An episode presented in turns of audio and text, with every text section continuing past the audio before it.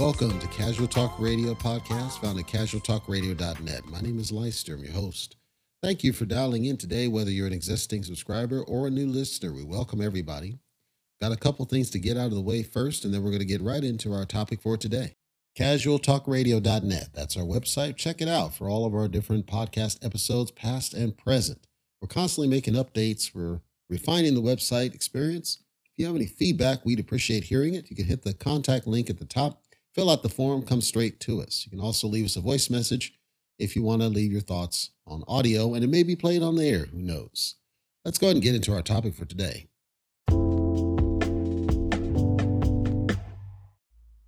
Hello, welcome everyone. Casual Talk Radio at casualtalkradio.net is recording on an alternate device here. My name is Leister. I'm your host. I apologize for the difference in audio quality. I am still moving, relocating. It's pretty much wrapped up. I have to go and claim the new place tomorrow, but I'm in the physical location that I needed to be. And as a result, my physical hardware that I normally would record the podcast on is still in the van. And it would be too much of a pain to get it out and lug it all the way up here to the sixth floor of this business.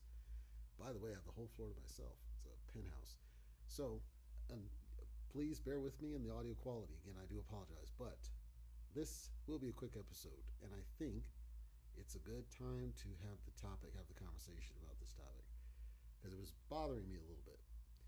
So, this I've I've not wanted to talk about the whole presidential election and the candidates and all the stuff that's going on, but some stuff was brought up. I was listening to news talk radio as I was driving up here, and some stuff was brought up that was really intriguing, and I wanted to share my thoughts on it and see if there's others that feel the same way. Now, mind you, this is not about sides. This is not about how you lean. None of that matters anymore because we've diluted the whole political process, I think, and we've devolved it into the current chaos that it is. It's all chicanery and circus freaks. And really, the pool of candidates isn't really appealing if you think about it. You've got a bunch of people who tried before and failed. You've got Mike Pence, who's a dumb as a doornail. You've got Chris Christie. Uh, it's it's almost laughable that he thinks he's going to have a chance. The guy is completely unlikable, especially after what he did. You got Ron DeSantis, who is he's tried to be that next person. He's tried to be a standout person, and what people are feeling now is that well, he's a good governor for Florida, and I would agree with that. But president, not really sure he has it. And then of course this hurricane stuff happened, flooding happened, and all that down in Florida, and he had to go take off, and his dealing with the situation wasn't really the best, right? You then have Vivek Ramaswamy, and arguably, or at least on the Republican side, he looks like he has some potential. Some people think, though, that he talks a little too much. He's a little bit too transparent, a little bit too clear, and he may end up turning off some of the older voters. That's fair. And then, of course, you got former President Donald Trump on some arguably trumped up charges against him. They're making a case to try to keep him away from the office as much as possible. They're doing everything in their power. I heard that Mitch McConnell did his freeze again a second time. I didn't see this because I don't have TV, but apparently this happened a second time. They keep trotting him out there. At, at some point, it's like, come on, man, it's time for you to step down. You're too damn old. Meanwhile, Kevin Kevin McCarthy's out there trying to impeach Joe Biden over the dealings with Hunter Biden and Joe Biden, his association with it, and there was some Sean Hannity chatter with some people about that and what's going on there, and it's all political circus, as I said. There's no longer a focus on the issues. There's no longer a focus on, you know, our economy, uh, foreign policy, you know, our military.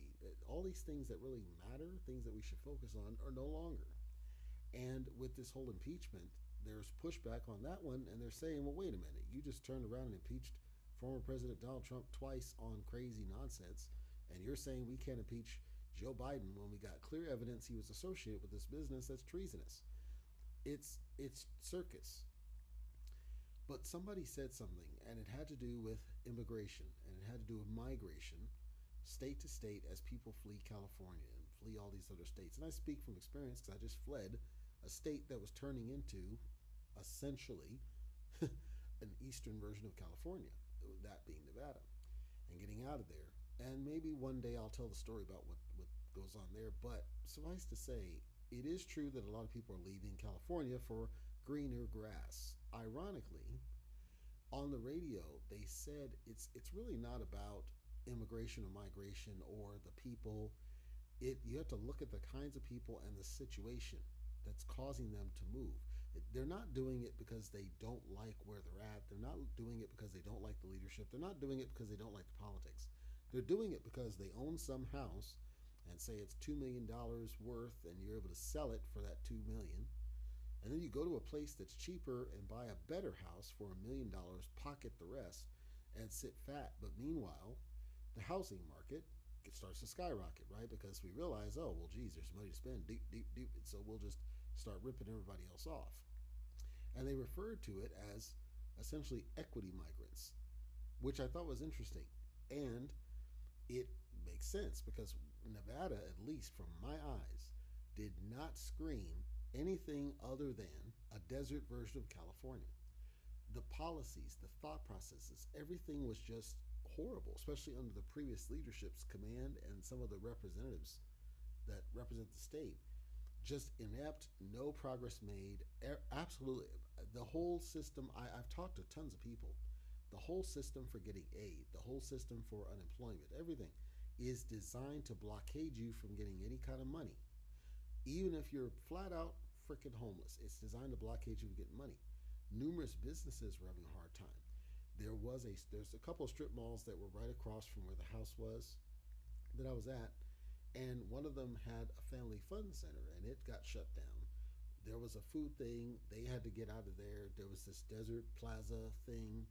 All of the businesses had to leave. It got new leadership. It's hard to keep people in there all they can do is build more housing because there's a demand for housing because of the uh, the military presence that's up there for the most part and we're starting to see the reverse gentrification happening up there instead of wealth coming into where i was at least it seemed to degrade it seemed like people were getting poorer homeless was increasing it was getting bad that was that was a strong motivator for me leaving but at the same time you try to buy a house you're talking 500 grand in some cases the that's the minimum, which is a joke because it's a desert. It's not like it's the most appealing place to be. It's a desert. We had temperatures up to 120 degrees. That's ridiculous. But yet there are some people that like that level of heat. They say that they don't live there. They don't, they don't understand. Dry heat of that level is dangerous. It's dangerous to your health. They would learn in short order, but most people are trying to leave Nevada just like I did. I talked to moving companies and clean out companies and all these that are independent business owners. And the vast majority of them are excited to get out of the place like I was. And they see that, okay, somebody's able to pull it off. That means they can pull it off eventually. They just got to knuckle under and make it happen. So, this equity migrant situation was intriguing. Okay, now it makes sense. And that's why so many of these places are getting worse and worse, no matter where I went on the West. Because I was in Washington State at first. And the main problem with Washington State wasn't necessarily the migration from California, though that played a factor. It really was that there was no desire to actually build, there was no desire to improve it, there was no desire to do what was necessary to allow more people to come in. So you'd get businesses, they'd all cram into downtown Seattle. Downtown Seattle's yanking out car lanes and forcing bike lanes all over the place. They don't they're cramming the freeways down to two. They're adding toll roads all over the place. They don't want your cars. They don't want your business. The airport was having major issues. So okay this was just turning into a cess okay? So i go to colorado. Southern colorado isn't too bad. Northern colorado is an absolute garbage nightmare. There's nothing out there. There's no businesses. They don't believe in any sort of you know it's a visibly nice place but they don't believe in commerce. They don't believe in business. There's nothing there. They they think themselves like a farming town, but it's not a farming town anymore. It hasn't been for a long time. But they refuse to grow out of it. Oregon fancies itself as a throwback town, but as you saw with the whole Portland situation and all the riots and everything else, they've got major cultural issues out there. That was on clear display every single time I went out there. Just the people. It is a it's a cesspool, and then of course can't pump your own gas. I go to Nevada thinking, okay, that's a little bit better than where I was. Certainly not as good as where I'd like it to be, but it's a little bit better. Initially, it was, and then it started degrading, especially around the pandemic. But the house prices are sky high, and I never really understood that But the whole equity migrant situation makes perfect sense. And I actually worked for a company that migrated out to Nevada. They offered all the employees windfalls to move out to Nevada. So that probably exacerbated the situation. It was well, not a lot of people. But my point is okay, you create this pattern. Everybody can just move over here to Nevada, take your million dollars or whatever it is, buy a mansion, McMansion for 300 grand and pocket the rest. I mean, geez, who wouldn't take that deal? So then they were saying the person who's going to win this election really needs to focus on the economy. I would agree with that. They need to focus on immigration. I would agree with that partially. They need to certainly agree with the economy. They need to fix the economy first and foremost. I think everybody's affected by it. Everybody's negatively impacted by it, and it needs to be focused on whoever the candidate is. And everybody that's out there trying to be the president, simply bantering and arguing with each other, you're not going to get the votes of people. You've got to focus on the things that matter. This is why I think Vivek he's at a slight disadvantage because to date he's not really heavily spoken about the economy. He is more of a there's so many different things we need to fix and I want to talk about all of them. And I don't disagree with him, but I think that the vast majority of Americans don't want to hear about all. They want to hear about this one thing that affects everybody, which is the economy. When he started saying things like, okay, God is real and, you know, this and that, the other, and the nuclear family, I don't disagree with what he's trying to say. I'm saying that you're losing focus, I think, on what people really care about the economy. The economy's not getting any better, especially now with what Jerome Powell recently announced about, you know, we're trying and it's not making a dent. The prices are still high and we don't know what to do about it. He's basically clueless. Of course he is.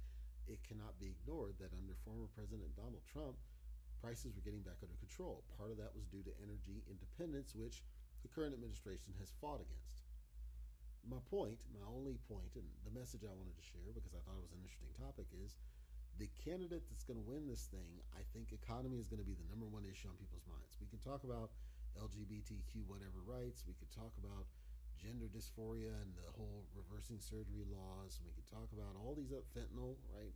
These are all very important issues, and I'm not suggesting that we ignore them. I'm saying that the candidate that's going to win this, they're going to have a very strong message and a plan to fix the economy. And when I say fix it, I'm saying not to give reparations to one group of people.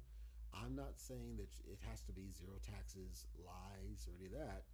You just have to fix the economy. I say that, and there's a lot to it, but I'm saying you got to have a plan, and you need to focus on that plan.